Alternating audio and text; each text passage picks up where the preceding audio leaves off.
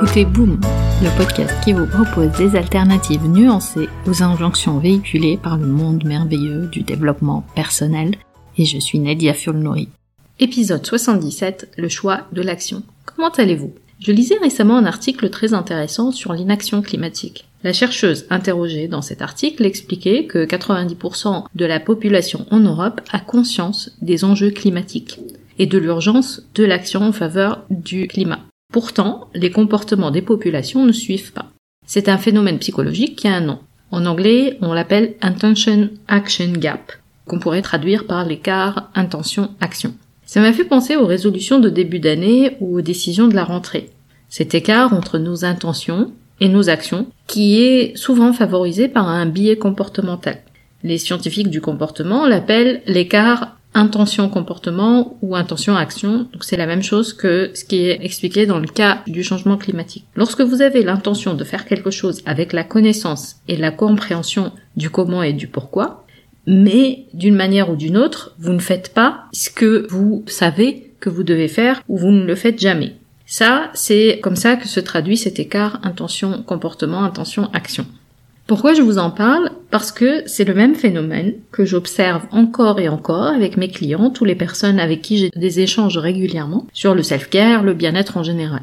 D'ailleurs, la plupart d'entre vous qui écoutez ce podcast ou qui me suivez sur Instagram, vous savez ce qu'il faut faire pour vous sentir mieux, pour arrêter de vous maltraiter et prendre soin de vous, pour sortir de la roue du hamster et vous sentir plus calme, plus sereine.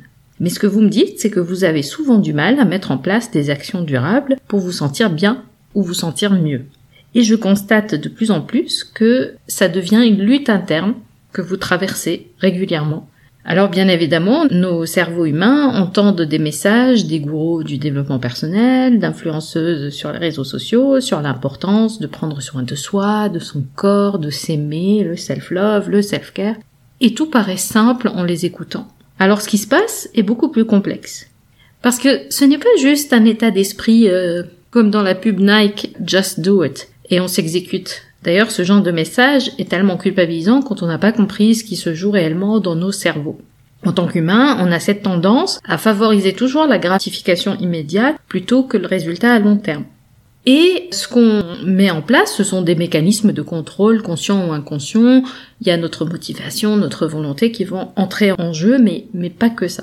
Alors, on a souvent des excuses. On trouve des excuses. Comme je n'ai pas le temps, je ne suis pas assez, je suis fatigué, épuisé, débordé. Ou alors, on veut que le résultat soit atteint le plus facilement possible, mais on ne veut pas supporter l'inconfort des efforts.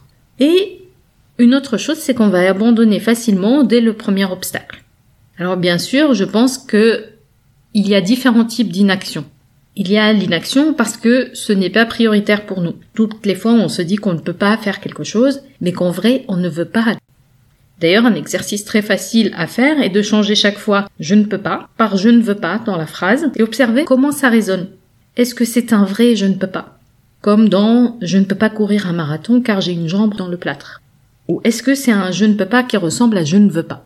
Un autre type d'inaction, c'est quand l'action requise est en dehors de notre champ de contrôle. Clairement ici, on peut comprendre intellectuellement qu'il faut agir, mais on a des limites. Ou alors, nos actions vont être tellement petites que on va pas voir tout de suite le résultat. C'est clairement dans le cas du changement climatique, ce sont les petites actions qu'on va faire individuellement qui vont avoir un impact, mais on verra pas le changement comme ça du jour au lendemain par nos seules actions à nous, notre simple responsabilité personnelle. On peut aussi être dans l'action parce que on a une raison clinique. Et ça, écoutez-moi bien. Si on souffre de dépression ou de troubles anxieux, dans ce cas, ce n'est pas ce podcast qui va vous aider, mais vraiment l'aide, la vraie, d'un psy, psychologue, psychiatre, qui va vous apporter l'aide nécessaire. Donc ici, je ne suis pas là pour vous culpabiliser. Si vous êtes dans ce cas de figure, ce podcast n'est pas censé vous donner des conseils médicaux. Ensuite, une fois qu'on est bien installé dans l'inaction, on fait face à une forme de frustration. Bah, évidemment, savoir ce qu'on veut faire, y penser constamment, mais jamais faire ou passer à l'action quelque temps, puis arrêter. Et le point de bascule entre l'inaction et l'action va se situer au niveau de cette frustration. Je vais m'expliquer. Quand l'inconfort de cette frustration devient plus grand que l'inconfort que va procurer l'action, on bascule vers ce point où on a besoin de changer les choses. Car bien entendu, votre choix d'action à court et long terme pour votre bien-être, pour la planète, pour vos objectifs en général, va demander des efforts. Et les efforts associés à l'action ne sont pas toujours confortables. Développer une forme de résilience envers l'inconfort est une compétence clé ici. Et le passage à l'action, cette décision de passer de l'inaction à l'action est une étape aussi importante que l'action elle-même. Mais alors, pourquoi c'est si difficile de passer à l'action? Parce que ces choses-là, on les connaît intellectuellement, on sait comment ça marche. Lorsque des personnes viennent me voir pour un accompagnement, une des premières choses que nous explorons ensemble, c'est d'identifier leur schéma de comportement et les déclencheurs de ces comportements. C'est comme ça qu'on arrive à anticiper ces déclencheurs et agir dessus. Je préviens toujours que ce n'est jamais facile au début de faire ce travail. Parfois, vous pouvez rencontrer aussi de la résistance face au changement, face au passage à l'action. Souvent, ce sont des attentes non réalistes ou perfectionnistes qu'on a qui vont déclencher cette résistance. Avoir des objectifs tellement non réalisables dans le court terme, mais avec de l'effort et de la résilience émotionnelle, les résultats à long terme vont se manifester. Et c'est toujours cette idée. Si vous prenez par exemple une carte à la salle de sport, vous n'allez pas être musclé, seulement parce que vous avez pris la carte. Mais c'est déjà un passage à l'action. C'est une décision que vous prenez de commencer par exemple à faire du sport.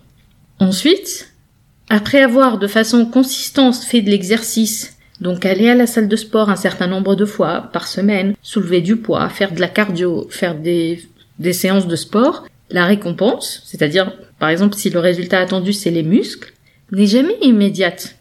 Mais la décision d'aller à la salle de sport, faire cet effort de soulever du poids, développer de la résilience face à la honte ou la culpabilité de ne pas toujours y arriver, supporter les douleurs, les courbatures, ne pas abandonner à la première difficulté, c'est ce qui crée le résultat au bout de plusieurs mois, certes, voire de plusieurs années. Donc si on transpose cet exemple au bien-être, au self-care ou à tout processus de connaissance de soi, de passage de l'inaction à l'action, l'effort, la résistance, la difficulté de prendre des décisions en faveur de votre objectif sont exactement les mêmes avec peut-être les courbatures en moins. Prendre de l'action envers votre bien-être est la meilleure décision que vous puissiez prendre. Et au fur et à mesure que vous allez comprendre vos schémas de comportement, prendre des actions simples, même imparfaites, vers vos objectifs, l'inconfort de l'inaction sera plus grand que tout l'inconfort que vous allez ressentir en changeant cette perspective, en faisant ces efforts-là.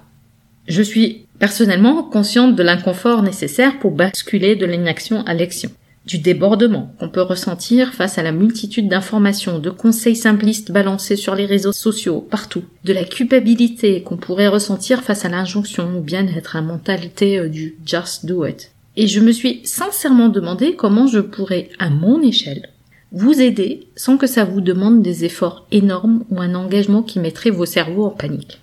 Et c'est comme ça que je suis venue avec une idée, l'idée d'un challenge de 5 jours seulement, un défi que je vous lance, qui va vous permettre de développer 5 compétences clés avec 5 actions simples que vous pouvez directement mettre en place chaque jour.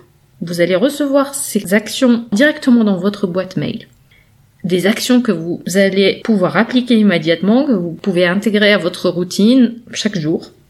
Et vous allez aussi pouvoir bénéficier de mon soutien chaque jour pendant les 5 jours, ainsi que de la puissance du groupe que vous allez former avec toutes les personnes qui vont faire ce défi. Et c'est un challenge, un défi qui est complètement gratuit. Alors si ça vous intéresse de basculer de l'inaction vers l'action, rejoignez-moi pour ce challenge qui s'appelle Objectif zéro pression pour développer les 5 compétences qui vont vous permettre de relâcher la pression au quotidien, de vous sentir plus disponible en créant de l'espace mental et en écoutant vos besoins. Et ne tardez pas à vous inscrire, nous commençons lundi 3 octobre. Toutes les modalités d'inscription, je vous les mets dans les notes de l'épisode. Pour conclure, rappelez-vous que ce n'est pas parce que vous appliquez les bonnes méthodes que le bonheur vous est dû. Vous retrouverez les notes et les liens vers les références citées dans l'épisode sur boom.sofrelab.com. Nous pouvons continuer la discussion. Vous pouvez me retrouver sur mes réseaux sociaux via nedia.sofrelab.com. Ah, juste une dernière chose. Je compte publier des épisodes supplémentaires en bonus de façon moins régulière. Le meilleur moyen de vous assurer de ne rater aucun épisode est de vous abonner sur la plateforme de votre choix pour recevoir une notification à chaque fois que je mets en ligne un épisode. Et si ce podcast résonne en vous, vous avez plusieurs moyens de le soutenir, juste en en parlant autour de vous, en le partageant sur vos réseaux sociaux ou en mettant 5 étoiles sur Apple Podcast et un petit commentaire. Ça fait toujours plaisir. Un grand merci pour votre soutien et à très vite sur Boom.